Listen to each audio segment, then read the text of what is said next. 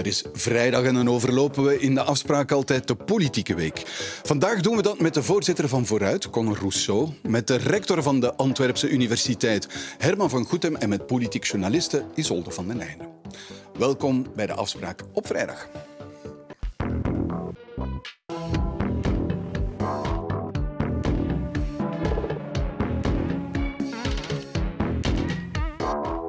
Goedenavond allemaal. Goedenavond, Conor Rousseau. Um, bericht vandaag. Uh, u krijgt politiebescherming. Dat is nieuw. Wat is er aan de hand? Um, er is, uh, je krijgt veel bedreigingen uh, op sociale media. Dat is tegenwoordig normaal. Uh, vaak ook uit extreemrechtse hoek in mijn geval. Is, is, dat ehm, normaal? Nee, men vindt dat normaal. Ik vind dat die, die normen daar wel aan het vervagen zijn. En nu is er een, een, een dreigbrief opgedoken waar de, de veiligheidsdiensten ons geïnformeerd hebben dat het ja, blijkbaar moet men extra waakzaam zijn. Moet ik extra waakzaam zijn? Nu, ik ga niets veranderen in mijn gedrag of zo. Allez, ik blijf mijn ding doen. Um, maar ja, er zijn extra maatregelen genomen, de waakzaamheid. En, um, het is jammer dat dat moet gebeuren, maar op zich is het ook goed dat de veiligheidsdiensten dat serieus nemen. En uh, ze moeten dat altijd serieus nemen, of dat nu over een politieker gaat of niet. Ze moeten altijd zorgen voor de veiligheid van de mensen. Dat moet een uh, sterke overheid doen. En men gaat dat proberen doen. Maar ik begrijp het, u hebt zelf geen brief gekregen waarin nee. uh, gezegd wordt dit en dit en dit. Nee, ik heb, ik heb de inhoud van de brief zelf niet gekregen. Uh, de brief is uh, gestuurd naar de redactie van HLN of VTM, denk ik, ergens bij DPG. Ehm, en dan heeft uh, de politie mij tweemaal gecontacteerd, zowel federaal denk ik, als lokaal, om te zeggen, kijk, we hebben dit binnengekregen, we willen het toch opvolgen.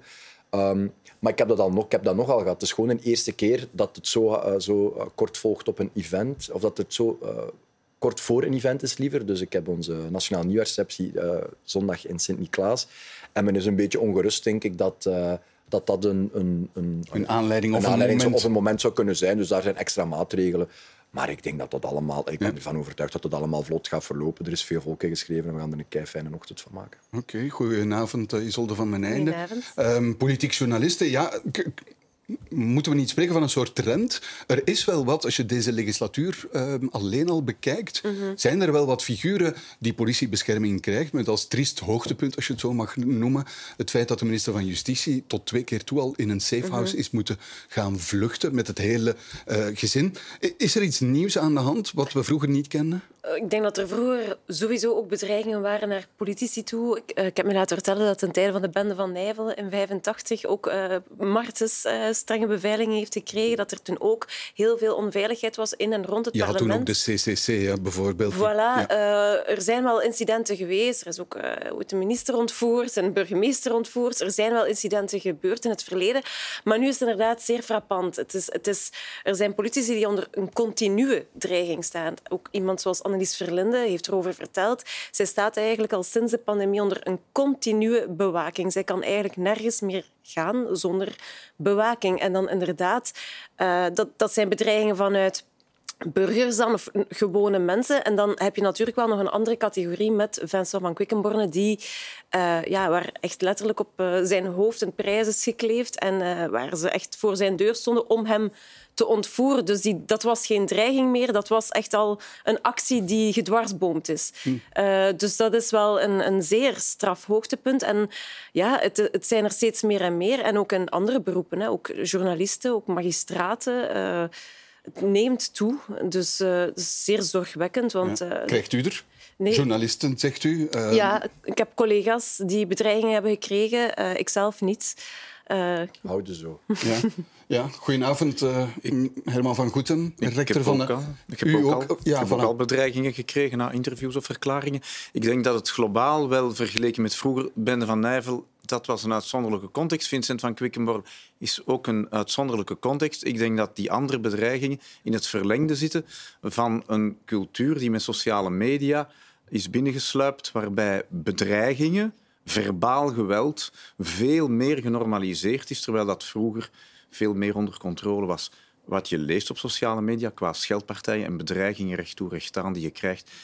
Ja, ik denk dat er een, een vergelijking is in uh, civiliteit naar agressiviteit. Het, omwille van het anonieme karakter vaak van sociale media? Zeker, zeker. is zelfs um, meer anoniem. Dat is het, dat is, dat is het beangstigende op een, op een manier. Dat in het begin, denk ik, als ik in de politiek zat, kreeg je heel veel trollen die anoniem waren. Vandaag de dag heb je gewoon op, uh, op sites, op Facebook. Ik heb nu, eigenlijk doe ik dat niet. Ik, heb nu, ik weet niet waarom dat ik het gedaan heb. Een keer onder dat, het, het bericht van HLN van hey, Conor zo bedreigd en politiebewaking, een keer gewoon, ik weet niet waarom ik het gedaan heb, gekeken naar die reacties en dan denk ik van, oh my fucking god, wat wat bezielt die mensen allemaal? Wat, mij wat leest u daar opnieuw bedreigingen dan? Ja, of wat? gewoon van, ah, uh, hij moet het maar weten, uh, weer een sos minder. Of zo. En dan staat dat gewoon naam en toenaam. Ja. En, en, als je daar dan op doorklikt, dan, dan kunnen ze ergens thuis brengen zeg maar, met de profielfoto of de niet meer regering onder dingen dat daaronder staat en zo. Maar dan denk ik, alleen mensen, kom aan, zet met mij oneens. Uh, die, dat is mooi aan de politiek, discussieert. Maar... Bedoel, het is niet alleen maar politici uit, het, eh, uit de beleidspartijen, ook uh, Vlaamse Belang-politici en ook uh, P, P, van de A. Ik bedoel, Raoul Hedebouw heeft een mes in zijn been gekregen uh, toen hij ergens naartoe ging en gaat sindsdien nooit meer ergens heen zonder compagnie. Hij heeft ook altijd bewaking, hij noemt dat dan bewaking, maar hij gaat nooit meer alleen ergens naartoe. Dus het zit wel zeer breed in het, in het politieke spectrum. Het is niet enkel puur beleidspartijen die geviseerd worden. Ja, heb ik niet gezegd. Nee, nee, maar... zijn, zijn politici zelf ook tegenover elkaar, ruwer. Of, want dat is ook zo'n beeld, terwijl ik, ik herinner me in de jaren tachtig was dat ook wel hevig, uh, of dat, kon het ook wel hevig zijn. Dat is altijd hevig geweest. De, de, stijl van politieke debatten, wij zijn wat ouder en kijken op een langere periode terug. Wat we in de jaren 1980 op televisie zagen, dat was ook heel erg pittig qua politieke debatten. Maar dat was, dat was een apart terrein. En sociale media, ja, dat is, een, uh, dat is de wijde wereld van de communicatie. Um, soms moet je daarop antwoorden, weet u wel wat u schrijft? En dan, dat is dikwijls al voldoende om die mensen te zeggen van ja, oké, okay, excuseer. Zo bedoel ik het nu ook weer niet echt. En ik ben blij dat er soms Ik zeg soms dat ik het, als ik het in mijn inbox krijg op Instagram en het is echt zoiets heel kortig, dan, en dan denk ik van die mens moet zich eigenlijk heel slecht voelen dat je dat nodig hebt. En dan, en dan stuur ik soms gewoon zo echt als het heel kortig is van ik hoop dat u opgelucht heeft, op zijn minst. Ja, ja. Ik hoop dat je, je beter, dat, je, dat je even iets kwijt bent, dat je frustratie hebt of zo. Dat hoop ik dan, dat die daar op zich gelukkiger van worden. Ik vrees ervoor. Ja. Ik word er al sinds niet gelukkiger van, maar ik denk dan hopelijk zij wel. Oké. Goed, laten we dan eens uh, naar het eerste onderwerp of grotere onderwerp kijken. Twee alarmerende studies hebben aangetoond, eens, dat de kwaliteit van ons onderwijs behoorlijk aan het dalen is. En volgens de Vlaamse minister van Onderwijs, NVA Ben Wijts, moeten ook de ouders in dat geval meer voor hun verantwoordelijkheid worden geplaatst.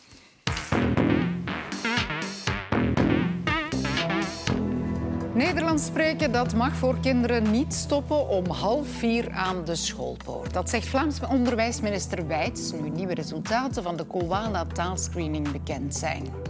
In Antwerpen, Gent en Brussel spreekt een kwart van de kinderen in de derde kleuterklas te weinig Nederlands om goed aan het eerste leerjaar te kunnen beginnen. Als je weet dat kinderen die ook na schooltijd in contact komen met Nederlands, dat die veel beter leren, dat die een betere toekomst hebben, dan vind ik dat we niet alleen moeten kijken naar stimulerende maatregelen, maar in extremis toch ook naar iets meer repressieve maatregelen. Ik denk dat uh, de meerderheid van de experten zullen zeggen dat het uh, niet werkt, dat het niet effectief is. Hè? Dat het uh, financieel sanctioneren van ouders er niet zal voor zorgen dat de taalproblematiek verholpen wordt.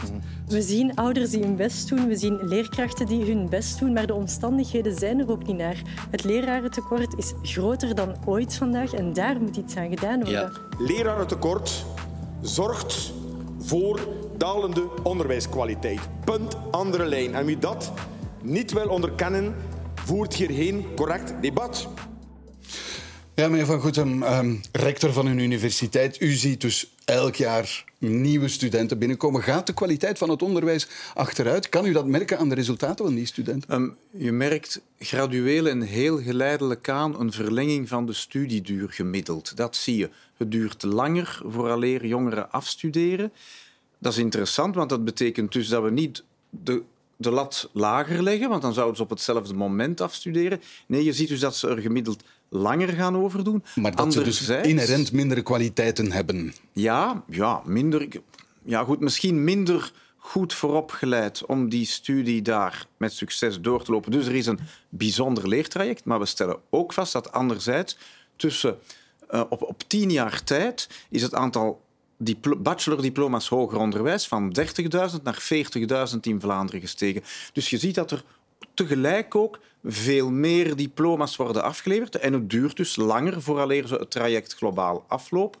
Maar dan denk ik, ja, welke prijs zijn we bereid te betalen om toch uiteindelijk 40.000 bachelordiploma's van goede kwaliteit af te leveren? Dat is de vraag. Maakt u zich zorgen op basis van wat u aanvoelt? Nee, um, ja, ik maak me geen grote zorgen voor de kwaliteit van ons hoger onderwijs. Um, maar ik, het zijn lange termijn trends. Wat nu in de kleuterklasse gebeurt, wat nu in het lager onderwijs gebeurt, dat gaan wij binnen tien jaar zien. Wij zien nu nog, wij kijken terug op, op twintig jaar geleden. Intussen tijd heeft zich een hele evolutie voltrokken. We zitten rond in 1999 met de invoering van de eindtermen. De dalende kwaliteit van het onderwijs wordt ook vastgesteld vanaf ongeveer 2000 in de PISA-onderzoeken en elders. Dus dat is nog niet helemaal bij ons binnengereden. Ja, en mevrouw Van den Einde, het is inderdaad een proces dat al heel lang bezig is. Mhm. Er zijn al alarmsignalen verschillende jaren. Het is niet de eerste keer dat we dit nee, horen. Het is de ene, ene studie na de andere. En ik heb nog nooit een studie gezien in al die jaren uh, dat ik journalist ben, waar het opeens uh, een knikje naar boven ging. Uh, ik herinner mij ook in 2019 heel wat verkiezingsdebatten gingen ook over de kwaliteit van het onderwijs. Um, daar is heel fel op ingezet geweest, onder meer door de NVA, die daar uh, ook een verdienste in heeft om, uh, om dat echt wel zo op de, op, de, uh, ja, op de kaart te zetten, dat, dat die kwaliteit van het onderwijs, dat daar echt een aanpak voor nodig is. maar goed, hier, hier zitten we alweer, het zoveelste debat. Ja. En om de zoveel tijd keert dat debat terug. En om de zoveel tijd hoor ik ben, bent u bezorgd, als, want u bent moeder van maar, twee jonge kinderen, bent ja. u bezorgd over de kwaliteit van... Ik heb een het... zoontje die ook de koala-test heeft uh, af moeten leggen. Uh, uh, ik ben ehm, bezorgd, misschien niet zo, maar ik ben bezorgd voor anderen. Ik zal het uitleggen. Ja. Um, ik ben iemand met, een, met een deftig inkomen, met de middelen om als het zou voor mijn kinderen uh, op een slechte manier lopen, die kan ingrijpen. Um, waar ik heel veel schrik voor heb, is dat um, ja, die gelijke kansen die dat onderwijs moet bieden aan alle kinderen uh, van Vlaanderen, um, dat daar een probleem gaat komen voor mensen die sociaal-economisch in, in precairdere situaties leven en die niet naar, naar, eigen middelen of op een eigen manier kunnen ingrijpen via privéonderwijs om zo te excelleren. Ja. Stief van den Bergen was uw partijgenoot. Um, de man die we op het einde van het filmpje zei. Die zei wie ontkent dat het over het lerarentekort gaat, ja, die, die heeft geen plaats in dit debat. Het gaat over het lerarentekort. Dat is de oorzaak? Ook. Dat is een van de belangrijkste oorzaken die er zijn. Heeft hij absoluut gelijk in. Ook ik maak mij gigantisch, ik maak me echt wel gigantische zorgen. Ik, denk, ik vind dat jullie nog voorzichtig zijn. Ik maak me gigantische zorgen voor, voor de kinderen zelf. Ik denk dat ik ondertussen weet wie die kinderen zijn die thuis geen Nederlands horen die zijn een vogel voor de kat voor al hun kansen die later komen. En ik maak me zorgen voor onze welvaart. We hebben geen olie in onze grond, we hebben geen gas, we hebben geen diamant. Wij zijn een kenniseconomie. Onze rijkdom hangt voor een groot deel af van het niveau van ons onderwijs. En dat niveau zakt jaar na jaar. Lerarentekort is daar een heel groot probleem in, maar ook de kennis van het Nederlands. En mijn vraag is dan, als u zegt het is een verdienste van de NVA dat ze het op de kaart hebben gezet, mm -hmm. ik zie geen verdienste in het beleid. We zijn vier jaar verder. Ben Wijts is vier jaar minister en plots mm. ontdekt meneer de minister dat er een lerarentekort is, nee, maar nee, hij maar... weet niet wat hij ermee moet doen, dus hij stelt maar een raaderwijze aan. Ja. We zijn vier jaar verder... Het, het, staat wel in het regeerakkoord. Ja, maar wat hè? is er gebeurd, concreet? Ja. Wat is er gebeurd? Echt veel te weinig. En dus het gaat van kwaad naar erger. Leerlingen die zelfs geen examen krijgen omdat ze geen les hebben gekregen mm. in een vak. Maar, Ouders worden daar kwaad van. Ik ben het daar volledig mee eens dat dat echt allez, zeer dramatisch is. En ik maak me daar ook wel echt zorgen over. Ik wil alleen maar zeggen dat, wat ik daarnet wilde zeggen, is dat het tot ongelijke kansen kan leiden Absoluut. in de En wat het beleid van de minister betreft, zie ik stappen, maar het zijn mini-stappen. En dat is niet de kracht van verandering die ik aangekondigd heb gehoord uh, in toen ze het probleem wel terecht hebben aangekaart. Een probleem die heel veel partijen niet hebben aangekaart daarvoor. Hè. Zeker ook een socialistische partij, en dat is van voor uw tijd. Maar dat is eigenlijk echt iets principieel, iets, iets heel... Voor de emancipatie van kinderen, gelijke kansen en goed onderwijs is daar zeer belangrijk in. En, en ja, er zijn mini-stapjes en het is veel te weinig, want elk debat in het parlement, dan is van oké, we komen nu met nieuwe stappen, maar ja, de ene stap spreekt soms de vorige tegen. En dan... het, het, grote probleem is, en daar ben ik nog meest kwaad van, er is geen plan. Er hmm. ligt geen plan op tafel hoe we gaan zorgen voor voldoende leerkrachten, hoe we gaan zorgen dat al die kinderen die evenveel recht hebben op goed onderwijs Nederlands kunnen leren en hoe we ervoor gaan zorgen dat het algemeen niveau van ons onderwijs omhoog gaat. En dat plan is er niet. Meneer Van Goetem, hebt u een, een idee van oplossing? Um, er is er is nu een raad van wijzen onder leiding van Dirk van Damme en ik denk dat we moeten wachten wat die gaan uitwerken. Ik ben heel benieuwd. Intussen wil ik wel zeggen dat het lerarentekort een vrij recent fenomeen is en de dalende, de dalende kwaliteit zien we al langer. Ik maak me weinig zorgen over het hoger onderwijs, voor alle duidelijkheid, omdat we plus-minus wel de middelen hebben niet tegenstaande een verlenging van de studieduur om die jongeren aan diploma's te helpen en ze goed op te leiden. Maar er zijn niet alleen bachelorleerlingen. Er zijn ook jongeren die op 18 jaar op de arbeidsmarkt komen. En dat is ook een hele grote groep. Grootste en daar is het grootste probleem, denk ik. En wij hebben een kenniseconomie, inderdaad. Taal is erg belangrijk. Ik denk dat we globaal sterk moeten inzetten op taal. Mm. En, maar ik denk dat in het kleuteronderwijs zijn er fundamentele vragen rond taal verwerving bij kleine kinderen die op een leeftijd zitten waarop ze perfect heel goed talen kunnen leren. Dat ga je niet oplossen door ouders te sanctioneren, maar dat ga je wel oplossen door een taalgevoelig kleuteronderwijs, waarbij je kindjes leermomenten al geeft op het moment dat ze allemaal hun jasje aandoen, op het moment waarop ze allemaal naar het toilet gaan, waarop ze hun boterhammetjes. Maar, Taal, taal, taal. ja. ja, taal, taal, taal. Maar om dat mogelijk te maken, heb je weer mensen nodig om dat te kunnen uitvoeren. Ja, toch? Ja, absoluut. Ja, het is absoluut met elkaar verbonden. Je hebt, je hebt natuurlijk regels in het onderwijs dat als je ja, zoveel kinderen hebt die een bepaalde thuistaal spreken of uit een precaire sociaal-economische situatie komen, dan verdient een school punten om zorgleerkrachten aan te trekken. Dus hoe meer zulke kinderen in een school, hoe meer punten die school verzamelt om die zorgleerkrachten in te zetten. Je moet natuurlijk die zorgleerkrachten hebben. Dus dat is inderdaad een heel groot probleem. Maar nog iets anders wat ik zie met die taalverwerving. Uh, ik ben een jonge moeder. Ik heb uh, in mijn stad um, denk ik, twintig scholen of zo bezocht. Uh, als er over ouderlijke verantwoordelijkheid wordt gesproken, daar wil ik het zeker over hebben. Maar op scholen ook. Niet elke school zegt, vandaag nog altijd niet, en dat heb ik gewoon met mijn eigen ogen kunnen vaststellen, uh, als je over de schooldrempel stapt, is het Nederlands. Er is nog een zekere flexibiliteit ten opzichte van de thuistaal. En zonder die thuistaal ook te stigmatiseren, want het is ook een rijkdom, om te even welke taal het ook is. Maar je moet die kinderen toch ook wel ondernompelen in een soort ja, taalbad. En Nederlands van in het begin heel hard meegeven. Oké. Okay. Hoe, hoe, lost u... Want goed, binnenkort zijn de verkiezingen en dan zal iedereen met zijn ideeën komen. Goed, vooruitziet wel in de Vlaamse regering. Ik zeg maar in de toekomst bedoel ik. Hoe lost u dit probleem op? Ja, niet met een vingerknip, maar we hebben wel heel wat ideeën. Ik ben ook een tour aan het doen in Europa. Portugal, bezocht, minister van Onderwijs, de premier gesproken. Over twee weken ga ik Sanna Marin bezoeken. Ook uh, onderwijsinstellingen met de burgemeester van Helsinki, daar een aantal scholen. Om toch wat te zien, zijn er een aantal dingen die we echt kunnen leren vanuit het buitenland. Ik denk één, het lerarentekort. Super belangrijk. Hoe pas je dat aan op verschillende manieren? Ik denk een hele belangrijke die ze in Portugal gedaan hebben en die we hier ook moeten doen, is wat men noemt rationaliseren van opleidingen. Dat wil zeggen, men moet opleidingen schrappen. Voor de kijker thuis, ik leg het simpel uit. Ik heb een paar jaar Grieks gedaan en ik kreeg uh, met vijf man Grieks. Drie straten verder kregen ze Grieks met vier.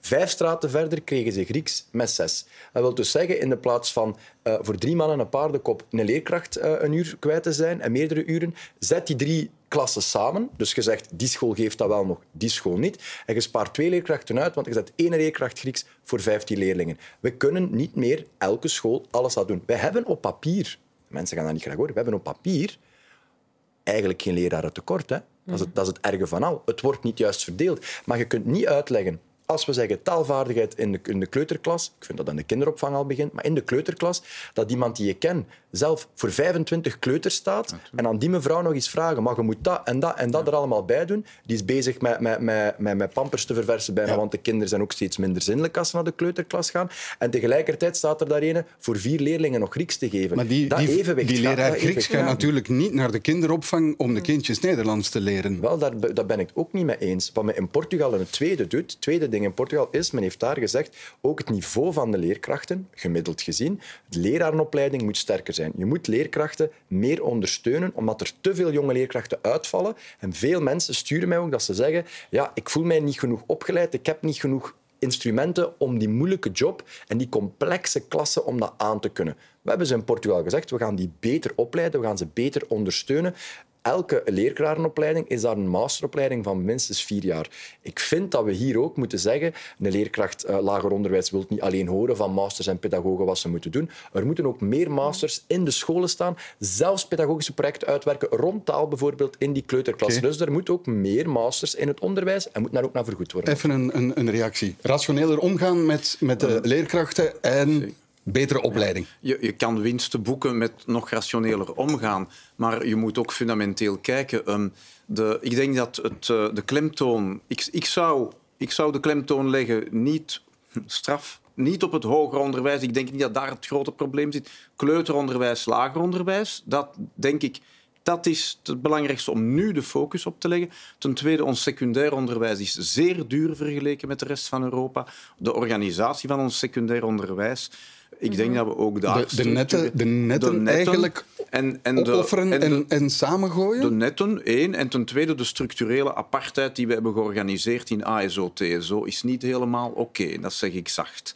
Um, de, dat is ook op zich een, een duur systeem, watervalachtig, waarbij we ook systematisch groepen in uh, de kelder zetten. Bent u ook Open VLD zegt netten gewoon niet afschaffen, maar ook daar rationaliseren? Akkoord? Scholen van twee verschillende netten moeten ook samenwerken? Ideologisch zijn socialisten daar altijd voor geweest. Natuurlijk, pick your fights. Ik ben het eens, en dat, dat heb ik al in mijn boek geschreven twee jaar geleden, het begin bij het begin. Er zijn heel veel onderzoeken ook van de UGent, die aantoont dat de ongelijkheid bij kinderen eigenlijk het grootste toeneemt van 0 tot 6 jaar. Daarom mijn pleidooi om zoveel mogelijk kinderen vanaf een jaar naar die kinderopvang te krijgen, want daar begint het al. Onderzoek na onderzoek wijst uit dat kinderen die naar de kinderopvang gaan, dan moeten wel beter georganiseerd zijn dan vandaag natuurlijk. Maar kinderen die naar een goed georganiseerde kinderopvang gaan, zoveel taalvaardigheid bijleren, zoveel minder gezondheids- en mentaal welzijnklachten hebben dan kinderen die dat niet doen. Onderzoek bewijst dat, de wetenschap toont dat aan, we moeten dat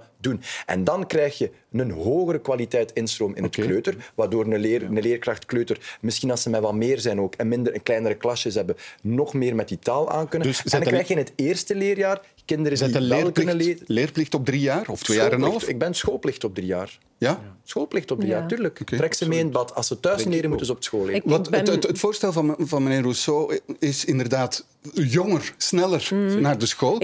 Meneer Wijt zegt, dat is de verantwoordelijkheid van de ouders. En we moeten daarop ingrijpen. En ouders eventueel zelfs bestraffen wanneer ze die verantwoordelijkheid niet voldoende opnemen. Ja, goed. Allee, de schoolplicht, ik bedoel, als je, als je zegt vanaf 2,5 kan je vandaag naar de, naar de peuterklas.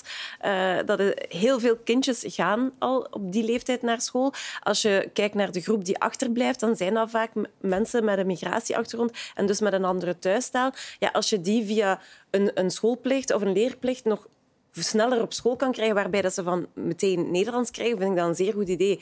Ouderlijke verantwoordelijkheid, ja, bedoel, wat we van Ben Wijs deze week hebben gezien, uh, dat was een, eh, een knap afleidingsmanoeuvre van alle problemen, zowel in het onderwijs als uh, rond zijn politieke persoon uh, in het debat onlangs.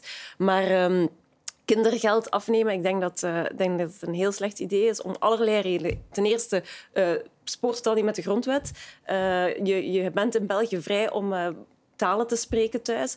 Uh, je hebt recht op een privéleven. Ik heb nog altijd niet gehoord uh, op welke manier... Ga dat controleren? Ze willen niet binnendringen in het, het, privéleven, heb ik verstaan. Ik, ben nog altijd, ik heb nog altijd niet gehoord tot op vandaag hoe je dat dan wel zou willen meten of controleren. Of, maar weet, hij, weet hij dat zelf niet?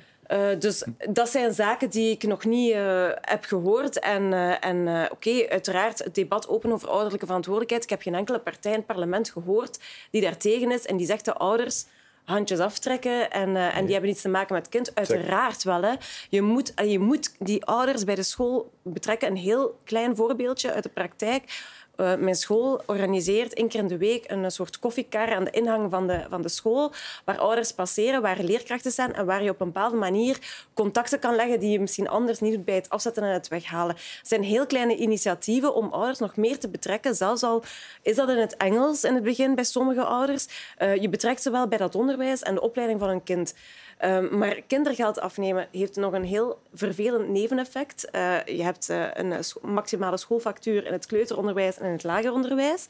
Uh, maar daar komen vaak nog heel wat andere kosten bij, voor de middagmaaltijd en voor uitstappen. Um, Ouders die dan minder geld krijgen en die het al heel moeilijk hebben, die gaan dan eigenlijk meer schulden maken, ook bij de school. En uh, ja, die school gaat dan met meer schulden zitten. Dus... Nee. Wat, wat vindt u van het idee van meneer Wijts? Het is een debiel voorstel. Allee, punt. Maar wat ik wel vind is, ook ouders moeten mee betrokken worden in het verhaal. Ik ga veel scholen bezoeken. Er zijn veel ouders die een kat sturen naar een oudercontact. Maar hoe doe je dat? Ah, wel, ik ging het u net zeggen kinderen naar de kinderopvang sturen. En als de ouders... Ik vind, elk contact dat je hebt met de overheid moet je op taal werken. Als ouders bij kind en gezin hun kind inschrijven en er zijn controles en ze kunnen geen Nederlands, dan moet er melding gemaakt worden. En die ouders moeten mee verplichte taallessen gaan volgen in die kinderopvang. En aan wie, aan wie meld je dat dan? En, en wie gaat dat, dat dan ook? Dat moet je organiseren. Dan moeten we maar bekijken dat is ook een soort controle. Dan ga je ook binnen in de privé van... van... Nee, nee, nee, dat is niet waar je, je, mag toch wel verwachten van iemand die naar hier komt, die hier alle talenten uh, wil ontwikkelen en hier kansen wil krijgen, dat je ook vraagt van, doe de inspanning, zorg dat je de taal bent. Voor mij moet dat niet. Hè. Ik spreek mijn Nederlands, ik heb mijn diploma, ik heb een goede job. Voor mij is het belang van die kinderen het, het belangrijkste. Als je thuis, hoe kun je de, de kansen van je kind op school mee proberen uh, stimuleren als je niet eens weet wat er in die agenda staat of wat er op school gegeven wordt? En dan bent u bereid om ouders verplicht op taalles te sturen? Natuurlijk. Ja. Maar in het belang van die kinderen. Um, Gratis, hè?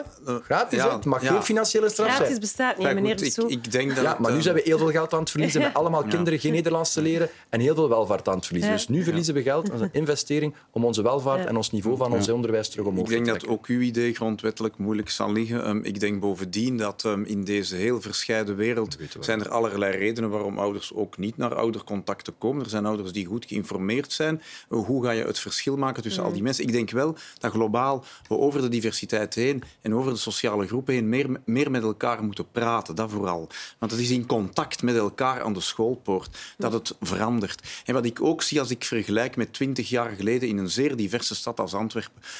Dertig jaar geleden zag je mensen uit de migratie op de fiets niet. Dat bestond niet. Nu rijden die mee met bakfietsen en de kinderen naar school. Ik zie hoe in de Drie Koningenstraat er middenklasse groeien. Er zijn grote verschuivingen die zich voordoen en die hoopvol zijn. En daarnaast heb je altijd het fenomeen van armere mensen die moeilijker mee kunnen in de samenleving en waar we, ja goed, met z'n allen met grote mildheid samen moeten trekken. Verplichtingen om naar um, oudercontacten te komen moeilijk, maar... Ik heb niet gezegd dat ik een verplichting voor een oudercontact heb gehad. Ik heb wel gezegd dat ik vind dat er een minimum aan inspanning moet zijn om de taal te leren. In het belang van die kinderen. Met welke fiets dat ze in Antwerpen rijden, dat interesseert me niet. Maar het interesseert me wel als ik zie dat jaar na jaar de resultaten, wetenschappelijk onderzoek, toont dat de resultaten van het Nederlands achteruit gaan, dan weet ik wie dat er dupe van is. Niet u en niet ik, uiteindelijk ook wij allemaal natuurlijk. Maar eerst en vooral die kinderen die niet gekozen hebben welke taal ze thuis spreken en die voor mij allemaal de gelijke kansen moeten krijgen om in het onderwijs de kans te krijgen om ook van hun leven iets te maken. En dus in hun belang, en eigenlijk in ons allemaal belang, om het algemeen niveau van het onderwijs te verhogen, mogen mogen we ons ogen daar niet voor sluiten en moeten we zorgen dat die ouders op een toffe manier meegenomen worden in dat onderwijs. En als ze dat niet willen, ja, dan ga je dat moeten verplichten. Goed, Sorry. Meneer zo nog één vraag na 2024, mocht u in die Vlaamse regering terechtkomen, wil u absoluut op onderwijs terechtkomen? Een socialist ah, op onderwijs? Um, ja, dat is heel moeilijk. Ik heb al iets van onderhandeling meegemaakt. Heel moeilijk om op voorhand posten te verdelen. Ik maar dat ligt u heel na aan het hart? Het ligt mij heel na aan het hart, omdat het over de toekomst van onze jongeren gaat. Het is hoe dat momenteel loopt erg voor de leerlingen, voor de mm. leerkrachten en voor de ouders. En voor ons allemaal. Het bedreigt onze welvaart. Dus ja, ik zou mij vooruit heel graag de ja, de handen uit de mouwen steken en dat onderwijs terug uh, op, recht, op het goede pad brengen. Ja. Dat is duidelijk. We gaan naar een volgend onderwerp, want het was een verrassing voor de ene. Voor de andere was het een open deur intrappen. Maar CDV-voorzitter Sami Medi wil voortaan meer inzetten op ouderen. Met als argument dat ook hun stem in de wedstrijd moet blijven weer klinken. Het is misschien ook een nieuwe strategie van uh, een van de centrumpartijen in een poging om de electorale resultaten van die partij te verbeteren. Partijen voor de, de hippe vogels met de dure kleren, die partijen die zijn er genoeg. Maar wie, wie durft er nog voor onze ouderen te zijn? Wij, Christen-Democraten, moeten er voor onze ouderen zijn. De boodschap op zich is natuurlijk wel is positief. Hè? Het is niet omdat je oud met een D bent, dat je ook oud moet zijn, zoals Erik van Rompuy het zelf zei. Waar ligt de Vlaamse jongeren van wakker? Er zijn wel bepaalde thema's naar boven gekomen, zoals armoede, mentale welzijn, uh, mobiliteit, klimaat en ook goed zijn voelen in je vel. Dat zijn dan de thema's waar jongeren van wakker liggen. Vandaag de start van onze kampen van Juts West-Vlaanderen hier in de Barkentijn. Wie het nog niet zou weten, ik ben hier elk jaar sinds mijn geboorte zo'n drie à vier maanden per jaar aanwezig. Mijn dertiende jaar uh, als vrijwilliger. En uh, ja, voor de laatste keer nu. 150 kinderen, 20 monitoren. Best wel wat verantwoordelijkheden, maar ik heb er gigantisch veel zin in. Ja, mevrouw Van den Einde, CD&V wil inzetten op de, jong, op de ouderen liever. Deed ze dat niet al? Ja, dat dacht ik ook eigenlijk. Uh, eerlijk gezegd, uh, het was communicatief slim gevonden van Sami Medi. Uh, maar we hebben in onderzoeken gezien van de verkiezingen van 2019 dat een heel groot deel van het kiezerspubliek van CD&V al 50 plus is, denk meer dan de helft. En dat er ook bijvoorbeeld ook het, het voorstel om meer 60-plussers op de lokale kieslijsten ja, te zetten. Een vijfde, 20 procent. Ja, dat is een non-uitdaging, want dat is al gebeurd. Tenzij dat hij bedoelt hoger op de lijst en verkiesbaar. Ja, dat is dan nog een andere zaak. Maar dat is eigenlijk een non-uitdaging. Um, plus, ja, in het algemeen uh, zie ik toch in ons partijlandschap zo goed als elke partij zich inzetten voor de ouderen. Ik bedoel, als je de pensioendiscussie opent, uh, daaraan raken, uh, daaraan raken is, uh, of aan verworven, verworvenheden raken, is heel moeilijk. Of ja, bepaalde uitdagingen waar men met de voeten wat sleept. Kijk naar onze begroting of naar de klimaatuitdaging. Ja, wie nu 60, 70 is, gaat daar weinig last van hebben. Dat is voor de jongere generaties. Dus op die manier laat men die oudere generatie toch wel... Uh, heeft men daar toch wel oog ja. en oor voor, zal ik zeggen. Hoe kijkt u daarnaar, meneer Van Goetem? Moet een partij niet voor iedereen in de samenleving werken? Of de aandacht hebben voor iedereen in de samenleving. Dat denk ik wel. Als je wil inzetten op oudere kiezers, dan ben je gedoemd om te verdwijnen als partij. Als je bijkomend wil inzetten op oudere kiezers, dat zou je kunnen doen, zoals de liberale partij zou kunnen zeggen wij gaan bijkomend inzetten op vrije beroepen. Elke partij heeft misschien wel clusters waarin ze wat meer kiezers hebben die ze kunnen verzorgen. Maar een partij moet vooral een globaal, sterk, goed programma hebben. Een overkoepelende visie op de hele samenleving. Ja. Is het dan een fout van CD&V? Ik denk dat Sami Medi bedoelt bijkomend met een extra focus ja. op de ouderen. Dat kan hij strategisch doen. Maar um, ik denk dat de blik naar elders moet worden gericht. Het is niet dat hij de jongeren loslaat. Hè. Sami Medi is heel actief op sociale media, op TikTok, op Instagram. Ik bedoel, op TikTok uh, interviewt hij varkens voor de mop uh, over het stikstofakkoord. Ja, dat zijn allemaal manieren om jongeren bij heel technisch politiek beleid te te, te, betrekken. Daar, daar, spreekt hij ook een soort jongerentaal. Dus het is niet dat hij een soort uh, Nederlandse 50-plus wil worden uh, en zich enkel op ouderen zal richten. Ja wie ook die jongerentaal mm -hmm. beheerst. En heel veel op sociale media met jongeren. We hebben de beelden ook gezien in de Barkentijn, waar u jarenlang ook jeugdleider uh, bent geweest. Ja, kan je dan niet zeggen, vooruit mikt op de jongeren? Ik denk dat vooruit op iedereen mikt. Kijk een keer naar onze drie boekbeelden. Je hebt uh, Frank, Caroline en, en ikzelf. Wij, wij bespelen een beetje heel het register. Hè je mag niet op één doelgroep focussen. Ik spreek, ik, ik ben hoe ik ben. En mijn grootste passie ligt bij jeugdzorg. Ik vind dat ons land nog altijd heel slecht voor zijn jongeren zorgt. Uh, of zo zeker Vlaanderen. Maar ja, allez, ik denk dat je wel een keer in de rusthuizen mocht langsgaan als ze een factuur hebben gehad of dat ze vinden dat de CD&V de partij voor de ouderen is. Hoor. Die prijzen gaan alleen maar omhoog. En als er uh, één partij voor gezorgd heeft in Vlaanderen dat de pensioenen omhoog gaan, is het vooruit. Dus wij doen gerust ook veel voor de ouderen. Um, maar je moet een breder idee hebben over hoe verklein je de ongelijkheid, hoe gaan we als land op vooruit, hoe versterken die welvaartsstaat. En alle doelgroepen zijn daarin een component. Dus wij brengen liever een breder verhaal voor iedereen dat zijn best doet, iedereen die vooruit wil in het leven. Um, maar ja, u spreekt ook anders hier in de studio dan, dan hoe u op uh, Instagram spreekt, bijvoorbeeld. Zoveel verschil is daar niet tussen. Hè. Vindt u dat? Ja, toch, het, zijn toch ja, ander, het is ander taalgebruik. Ik ben een beleefde ja? jongen, gepast u aan aan uw publiek. Ja. Jullie zijn allemaal intelligente mensen. En op mijn Instagram ook en zo, maar daar heb je een jongere leeftijd. Mm. En ik wil dat iedereen mij verstaat. Ik ben een volksvertegenwoordiger. En ik wil dat mensen weten waar ik voor sta, waar ik mee bezig ben. En dan moet je aanpassen aan uw doelpubliek. Is dit een, um, beschouwt u dit als een, een soort overlevingsstrategie van een bepaalde partij? Mikken op, op, op, op, op één groep? Want u hebt een totaal ander idee. Hè? U, wil, u wil die centrumpartij, want daar gaat het over. De problemen zitten op dit moment in het centrum. U wil daar een radicale verandering in ja, brengen. Er is een groot probleem in het centrum. Um, de, de verkiezingen van 2014 en de verkiezingen van 2019 voor Vlaanderen, als je die neemt, als ik spreek over centrumpartijen, dan bedoel ik er vijf. N-VA, Groen, CD&V, Open VLD en Vooruit. Dat, die noem ik nu centrumpartij. Als ik het wil hebben... In mijn, nee, maar als ik sta me toe om in die analyse, om die analyse te nemen. Wel, die groep die haalt 89% in 2014 en die haalt 73% in 2019. En als je met die score, waarbij bijvoorbeeld NVA van 32 naar 25 gaat, waarbij CD&V van 20 naar 15 gaat, waarbij SPA... En intussen in peilingen dus, nog een, een, heel stuk verder naar beneden. Goed, en er is geen zicht dat globaal in dat centrum dat fundamenteel zal veranderen, dan heb je een probleem, want dan wordt het heel erg moeilijk om in het centrum nog coalities te vormen die sterk staan. Oké, wat stelt u dan voor? Dan denk ik puur mathematisch vanuit een ivoren toren, maar dat is, soms moet je ook een oefening maken van op afstand. Dan denk ik, wat je nodig hebt, je hebt vijf partijen in het centrum en 73 procent. Ten eerste moeten de partijen een duidelijker afgeleid programma in het centrum hebben, zodat ze weer kiezers halen. En ten tweede, je hebt ook eigenlijk te veel partijen in het centrum. Je zou beter van vijf naar vier gaan. En hoe doe je dat? Ja, dan heb je allerlei mogelijkheden. En dat is een hele moeilijke oefening. Maar let wel, als dit voortgaat, gaan op bepaalde momenten zulke partijen geen kiesdrempel meer behalen in bepaalde provincies. En dan gaat het heel erg pijn doen. En dan hebt u het ook over vooruit. U rekent vooruit eigenlijk. Vooruit um, doet het nu goed in de peilingen. En ik wens elke partij van het centrum een groei toe. Let it be.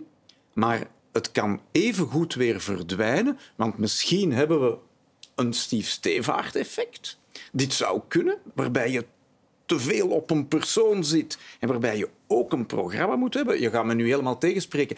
En, um, maar dat is wel een risico. Het is een risico. Ja, maar dat weet ik. Maar, dat, dat is, maar ik bedoel, het kan wel zijn dat binnenin die, binnenin die centrumgroep een van de partijen het goed zal doen. En ik wens het van harte toe. Maar globaal, als die het nog slechter doen, in de totale som, zitten we diep in de problemen. Wat en ik wil het dus globaal hebben en niet individueel over die partijen. Wat vindt u van die, van die analyse, meneer Rousseau? In het centrum moeten partijen eigenlijk fuseren. Nee, want ja, enerzijds kan je niet zeggen je moet een duidelijker profiel hebben. Daar hebben we mij vooruit aan gewerkt. Mijn sterk programma probeer ik met Frank, met Caroline, een aantal andere mensen dat programma hedendaagse vertalen en dat duidelijk in de markt te zetten. Dat lukt. Um, het grote probleem naar onderhandelingen is, en dat, is, dat gaat verder op uw analyse, doordat de extreme groeien, durft men in het centrum minder snel compromissen maken, want men bang is om nog meer te verliezen aan die extremen. En daardoor, doordat men dus dan minder doorpakt in beleid, worden die extremen alleen maar groter. Dat is een visieuze cirkel. Je gaat dat moeten doorbreken. 24 wordt het jaar. We moeten nu nog een aantal goede stappen doen met Vivaldi. De Vlaamse regering, dat is al vergeten, dat is eigenlijk al opgegeven. Dat die nog veel gaan hervormen of dingen gaan doen waar de mensen content van worden. Vivaldi kan nog een tandje bijsteken. Ik kijk uit naar maart voor al die zaken. We hebben ook wel al veel gedaan. Maar 24 wordt het jaar dat we duidelijk elkaar gaan moeten vasthouden. We gaan hier een keer dat land op orde zetten. En dan ga je duidelijk maken dat de centrumpartijen, want daar kijk ik ook naar, dat die wel met elkaar kunnen besturen en dat, je, dat wij ook als socialisten onze verantwoordelijkheid willen nemen om te hervormen en te investeren. En ik heb ook al gezegd, eh, achter de schermen en nu voor de schermen, ja, moet wel weten, als je echt wil hervormen, ook met ons, als je goede dingen wilt doen, in het begin gaat dat altijd wat, wat wringen zijn. Dus je gaat protesten krijgen, betogingen, stakingen, noem maar op. Dat ga je hebben. Maar als je het land wilt beter maken, gelijker wil maken, socialer wil maken, als je die welvaartsstaat wilt versterken, ja, dan ga je keuzes moeten maken. En als je dan compromissen moet sluiten, dan zal ik de eerste zijn om uit te leggen waarom we dat moeten doen. Omdat extremen niet kunnen besturen. En er is geen enkel land in de wereld waar extremen bestuurd hebben, waar de welvaart en de vrijheid van de mensen, van de gewone werkende mensen, erop vooruit is gegaan. En dat is echt een inzet in 24. Wat denkt u, mevrouw Van den? Fuseren van een aantal uh, partijen of we gaan het wel aantonen dat het werkt. Ja, ik vrees, um, u heeft het gezegd dat het vanuit een ivoren toren is. En uh, ik wil u zeker niet beledigen, maar uh, dat is zoiets dat op het papier mooi klinkt. Maar in de praktijk zie je dat partijen maar kartels meden vaak of, of opgaan in iets anders als ze echt met een uh, neus voor de afgrond staan. ze gaan dat niet doen als ze nog 10% halen. Ze gaan dat doen als ze bij die kiesdrempel gaan. En dan nog, dan heb je verhalen zoals Vlaams Belang, die, waarvan we ooit dachten die zijn klinisch dood. Ze hadden net iets meer dan de kiesdrempel en vandaag zijn ze terug de grootste partij. Dus ik denk dat heel veel... En daar put elke partij hoop Uiteraard, uit. kijk naar vooruit. Het is een goed voorbeeld. Vooruit, ik bedoel, de score van John Crombé in 2019 was dramatisch.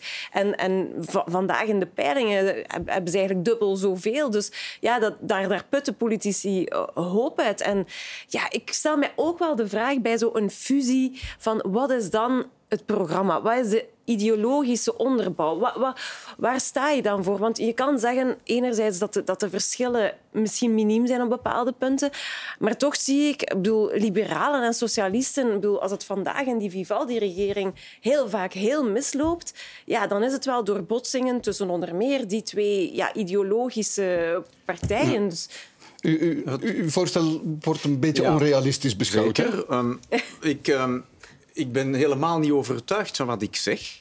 Maar wat ik wil zeggen is, hier is een groot probleem.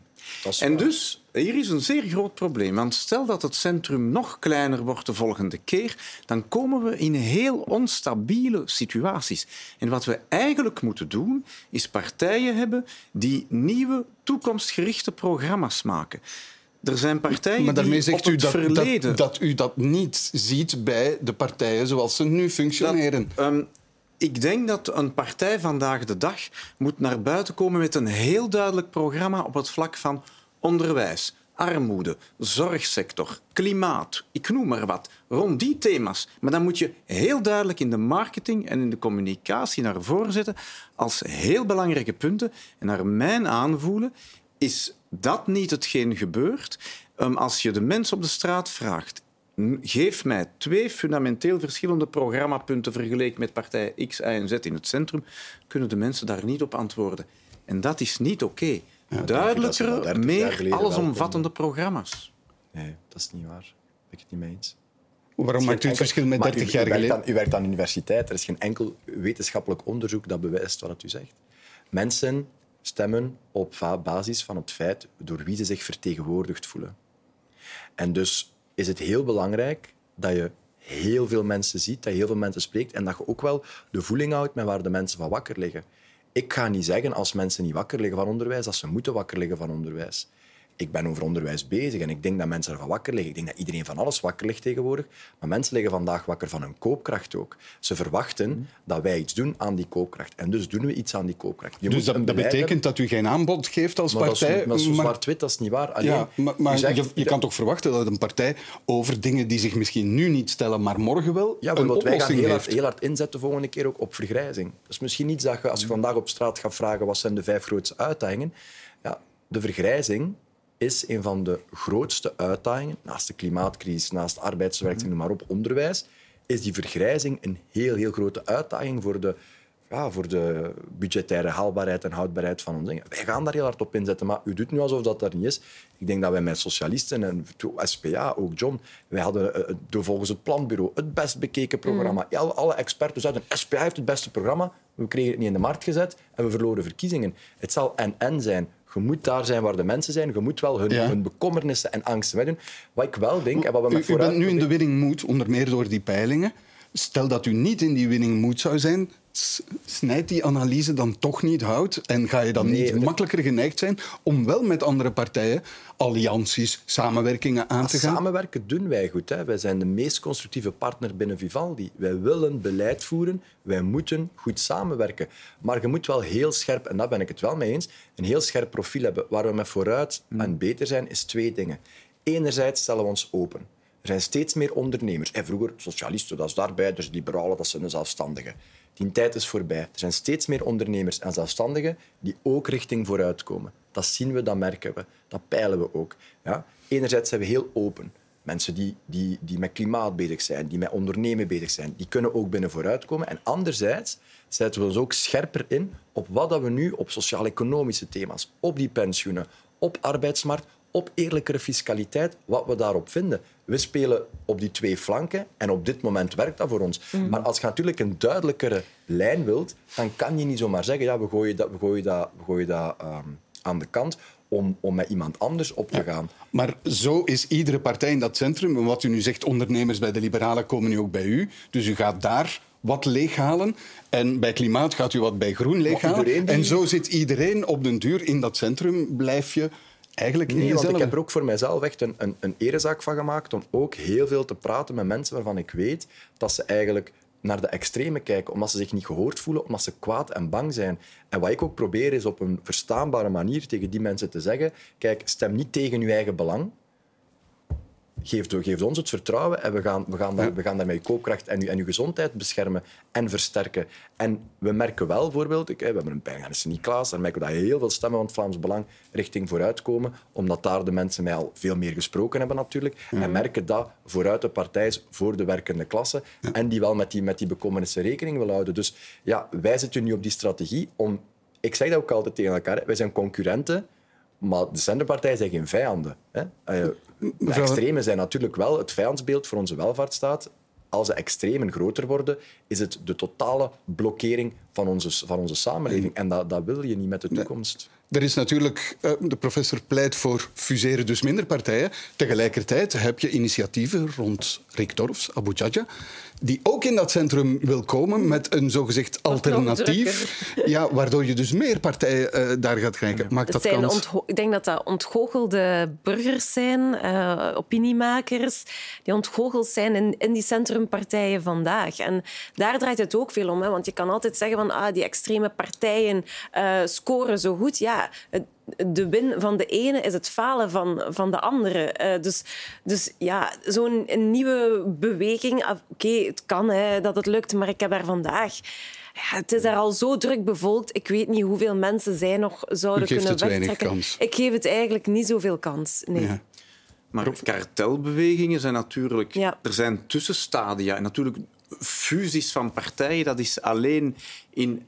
in maar die kunnen ook weer veranderen. Hè? Want kijk naar NVA CD&V. Ik bedoel, NVA is begonnen als kleine broertje van CD&V. Vandaag is het compleet omgekeerd. Dus daarmee wil ik daarnet ook zeggen, van het is, politici gaan het echt niet snel doen, omdat er al zo vaak neerwaartse en opwaartse bewegingen in een partij... En partijen zijn niet zo vaak heel stabiel. Hè, in een, in een hele maar, lange... maar het enige wat je moet vrezen is dus dat we een, een destabilisering... Dat is uw bekommernis, hè? Um, potentieel hebben, omdat het centrum te smal wordt. Te maar misschien is het centrum aan het verschuiven.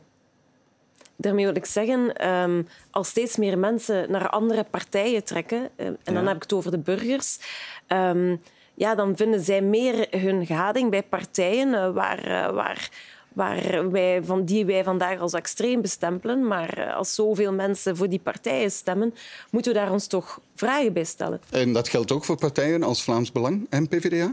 Maar ja, dat zijn de twee extreme partijen in het land. Dus, dus mensen die daarvoor stemmen, zitten met bekommernissen die ze vandaag niet vinden in, uh, in het, bij de bestaande centrumpartijen. Je hebt altijd schommelingen in politiek. Hè. Na crisissen winnen extremen altijd. Het probleem is dat je nu zoveel crisis... De bankencrisis, ongelijkheid neemt toe. Groot probleem, grote uitdaging vind ik voor onze samenleving. Armoede, u heeft het net genoemd.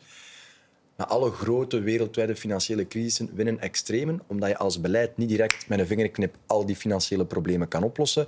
En anderen die bewijzen van, ja, als we alle vreemden buiten smijten, heb jij zoveel meer pensioen en al, wat dan natuurlijk nonsens is. Dat is dan behapbaar. Nu heb je zoveel crisissen aan elkaar dat je daar al een verklaring hebt als je gewoon naar de geschiedenis kijkt van de waves die er zijn, de golven die er zijn. Anderzijds weten mensen ook niet altijd waarop ze stemmen. Hè. Ik kom zoveel werkende mensen tegen die ze, niet zoveel, hè, maar sommigen zeggen ik zou nog kunnen denken om op Vlaams Belang te stemmen. Die weten niet dat Vlaams Belang tegen hogere minimumlonen heeft gestemd. Die weten niet dat Vlaams Belang tegen eerlijke fiscaliteit heeft gestemd. Die weten dat niet. Het is ook onze taak om gewoon heel duidelijk uit te leggen waar die partijen dan voor staan. En ook heel duidelijk uit te leggen, en de media mag er altijd in helpen, om voorbeelden te zoeken in de wereld waar extremen aan de macht zijn geweest en waar de welvaart en de vrijheid van de mensen erop vooruit is gegaan. Dat zijn gevaarlijke experimenten. Ik denk dat u daar ook op wijst. Hmm. Destabiliserende experimenten die nog nooit in de geschiedenis nergens in de wereld geholpen hebben. En ik wil dat experiment niet spelen met onze toekomst. Maar het is een bekommernis die u deelt. Ja, ik denk dat het krimpende veld van het centrum een goede of een, ja, een goede een setting is waarbinnen je moet nadenken over samenwerking en waarbij die samenwerking het momentum is om een helderder, beter geprofileerd programma neer te zetten waar je de dalende trend in het centrum mee kan omzetten. Ik spreek me niet concreet uit over jouw partij en over de vraag of die al dan niet een duidelijk programma heeft. Dat is voor jouw rekening. Ik heb het alleen over het centrum. En ik zeg, in een krimpend centrum krijg je een fundamenteel probleem. Dat betekent samenwerking, fundamentele samenwerking en veel duidelijkere programma's. Mm. Want anders ga je te nodig. Oké, de hartekreet is gehoord. En daarmee zitten we aan het einde van deze afspraak op vrijdag. En is er weer een politieke week netjes neergelegd. En zoals altijd dank ik mijn gasten voor de deskundige hulp daarbij. Conor Roussel, Herman van Goetem en Isolde van den Einde. En u, dames en heren, dank dat u er opnieuw bij was. En tot volgende week.